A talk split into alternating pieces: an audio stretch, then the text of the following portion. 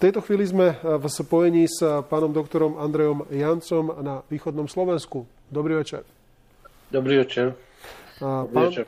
Pán doktor, ja už som to avizoval, dovolte mi, ja viem, že je to osobná záležitosť, ale vy ste sa s tým nejako netajili, vy ste odporcom očkovania.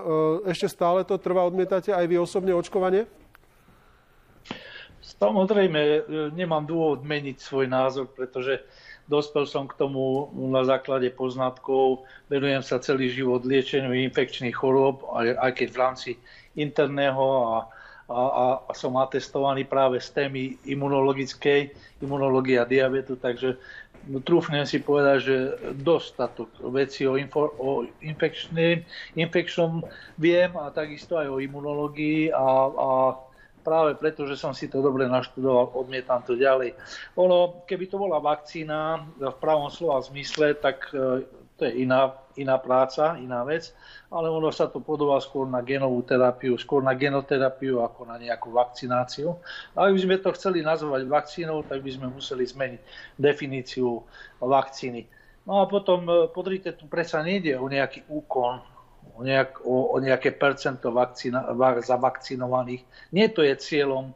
Cieľom je potlačiť e, epidémiu, cieľom je potlačiť vírus, veľmi nebezpečný vírus a, a nie, nie, nejde tu nejakú zručnosť, tu predsa ide aj o zodpovednosť. Ide o zodpovednosť toho, kto to indikuje, kto to urobí. E, ide o to, čo s tým pacientom potom bude ďalej či ho vystavujeme nejakým aktuálnym akútnym komplikáciám alebo chronickým komplikáciám. To sú všetko veci, ktoré treba zvážiť. Nemecké úrady jasne povedali, že v súvislosti s očkovaním zomrelo 3000 ľudí v Nemecku. Jasne to povedali.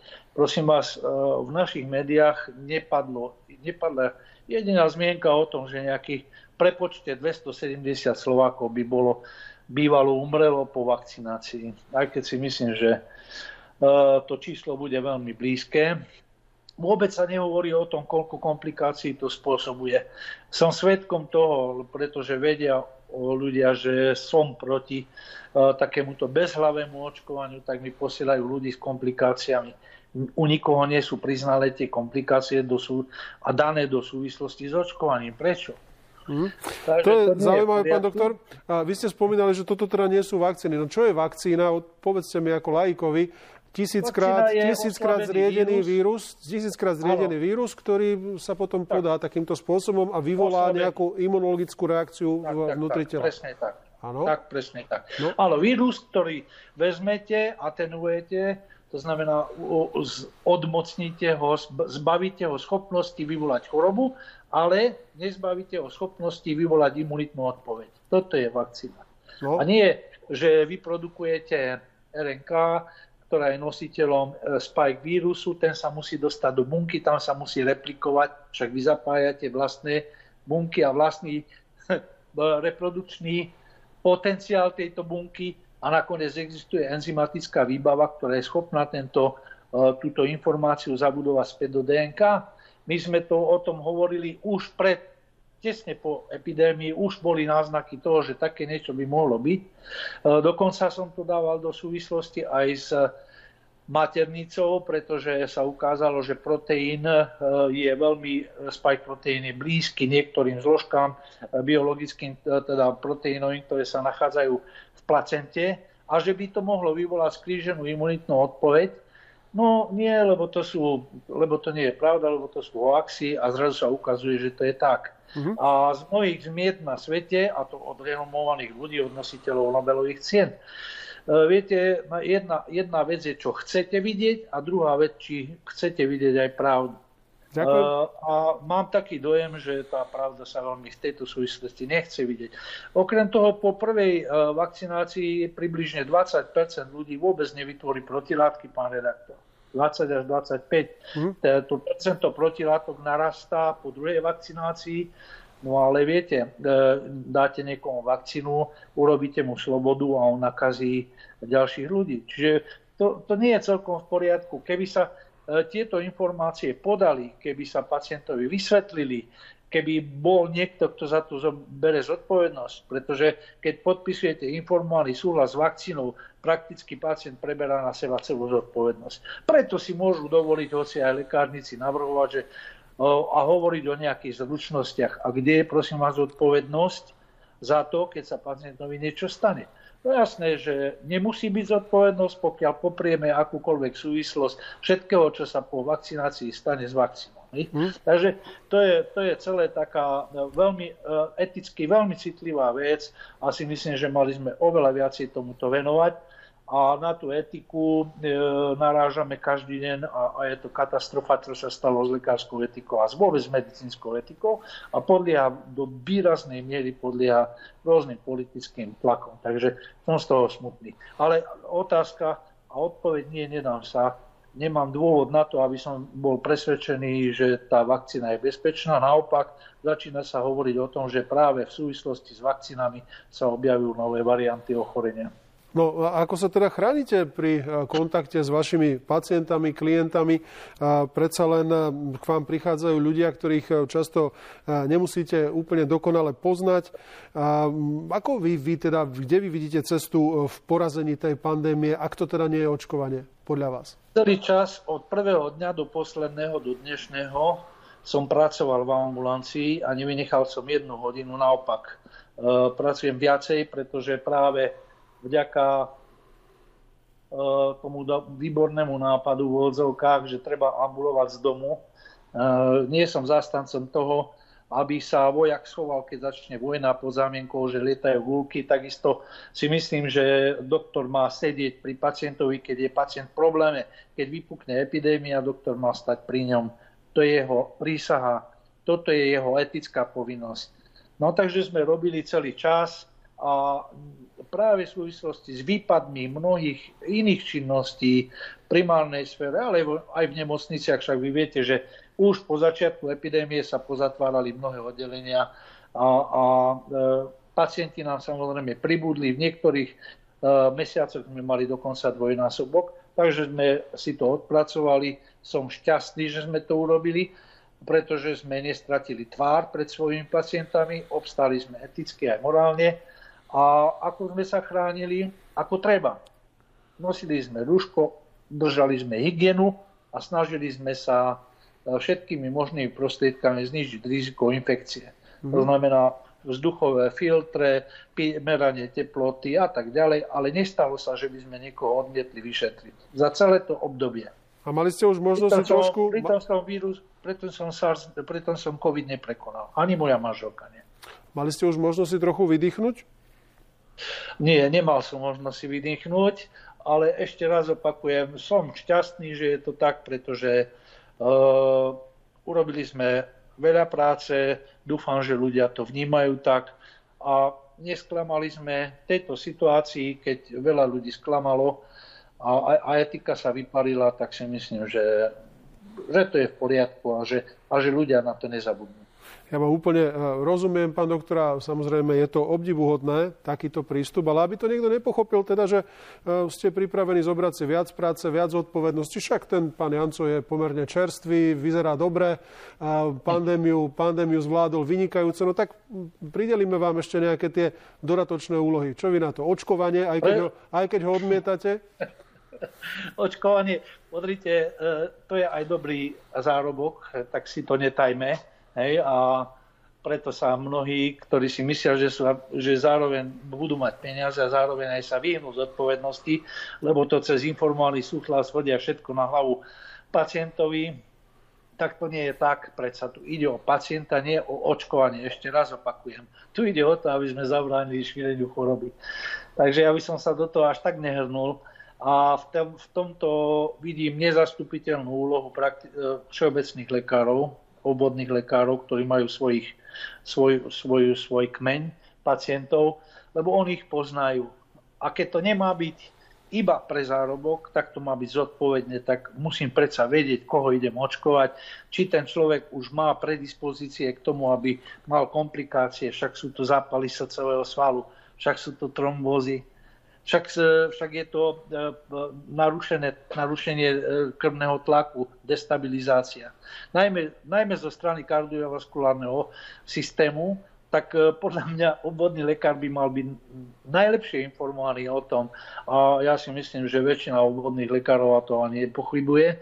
Okrem toho práve ľudia s predispozíciou, čo u starších je trvale e, prítomný e, predpoklad, mali by byť vyšetrení aj laboratórne. No tak som zvedavý, v, ktorom, v ktorej lekárni sa budú brať laboratórne parametre a hodnotiť, kto to dokáže s tou tzv. zvučnosťou a kto za to bude nesť zodpovednosť v prvom rade.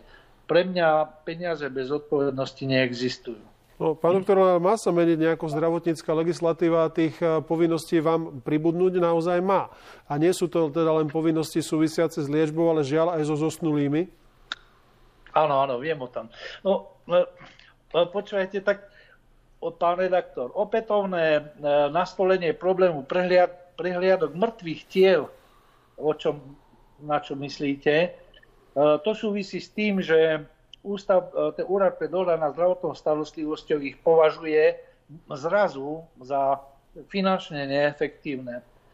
UDZ sa na svojej webovej stránke uvádza, že od 2017 roku narastli e, výdavky na zabezpečenie prehliadok mŕtvych tela až o 321%. Čo môže byť pravda, a, a z čoho ale e, prehliadajúci lekár dostane dvoj až trojnásobok pôvodnej e, hlboko podhodnotenej až smiešnej sumy z roku 2017 a podotýkam, že práve naša organizácia sa chopila iniciatívy, no, aby, sa, aby sa ten poplatok zvýšil a účastnila sa na tom boji za, za, za, za lepšie ohodnotenie. Keďže prehliadky mŕtvych tel od roku 2017 neorganizuje UDZS sám, ale ide E, to robí cez tzv. organizátora. Čas vyplatenej sumy samozrejme ostáva u organizátora. No, náklady na túto činnosť e, museli stúpnuť, a to aj v dôsledku inflácie, v dôsledku nárastu umrtnosti pre neskorú liečbu pacientov s covidom a musím to povedať aj zanedbanie pacientov s inými liečiteľnými ochoreniami, ktoré mali za následok smrť ale aj v dôsledku zvýšených nákladov na ochranné pracovné prostriedky použité v rámci tých e, protiepidemických opatrení. No, e, neobstojí argument, e, že neefektívne že je neefektívne, ako to, ako to interpretuje UDZS, že je neefektívne lekárovi zaplatiť za prehliadku mŕtvého tela, keď za efektívne pokladáme preplácanie momiek v sume 839 eur za bežný deň, za jeden deň. Pán doktor, takže vy by ste, vy by, vy by ste pán doktor, teda, vy by ste teda, pán doktor, takúto novú povinnosť prijali, odmietli? Uh, podrite, uh, uh, je to takto. V prvom rade musí to byť profesionalizované.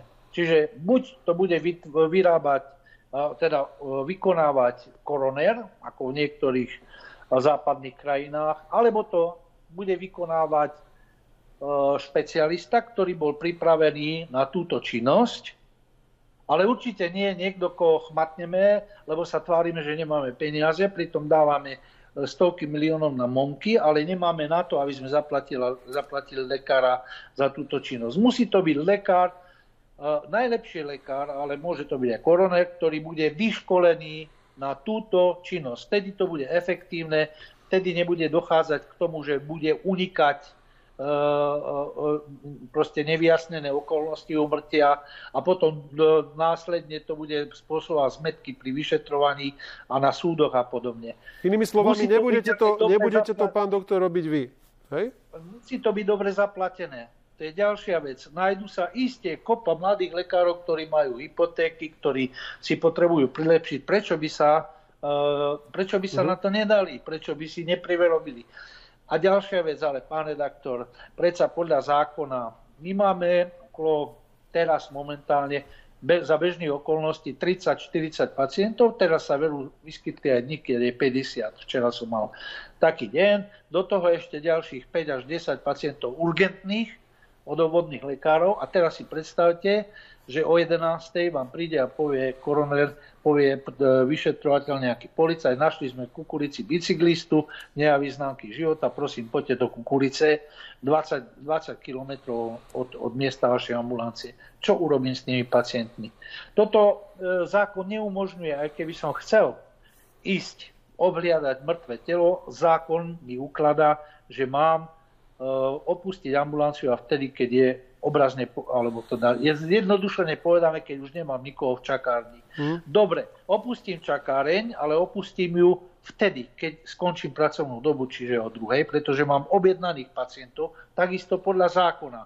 Takisto ja nemôžem uprednostniť mŕtvého človeka, keď mám pred sebou na lôžku pacienta, ktorý vyzerá, že má infarkt a ja sa o ňo potrebujem e, postarať. Predsa Rozumiem. to je úplne logické. Hej? No, čiže dobre, pôjdem do kukurice e, po, po 14. hodine, to by som mohol, ale aká je to etika zase nášho povolania, keď ten pacient zomrel ráno o 6 a ten policajt tam sedí kukurici aj s príbuznými a čakajú na doktora, ktorý vyšetrí najprv 40 ľudí. Pán doktor, Rozumiete? úplne vám rozumiem. Úplne no, vám rozumiem. Sú, Veľmi pekne to, ďakujem. To je jednoduchý prípad. Preto hovorím, treba to profesionalizovať. Buď niekde je to koroner, alebo je to špeciálne vyškolený lekár s odpovednosťou a dobre zaplatený, aby sa do toho hrnul. Keď máme na momky keď máme také obrovské peniaze, aby sme na nefunkčné momky len pod zámienkou, že ešte do konca júla majú zmluvy a pritom tu efektivita.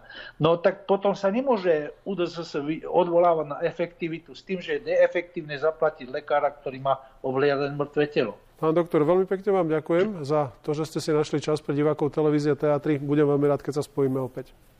Ja, ja vám veľmi pekne ďakujem, že sme mohli svoje stanovisko podať. Ďakujem pekne. Dobrú noc.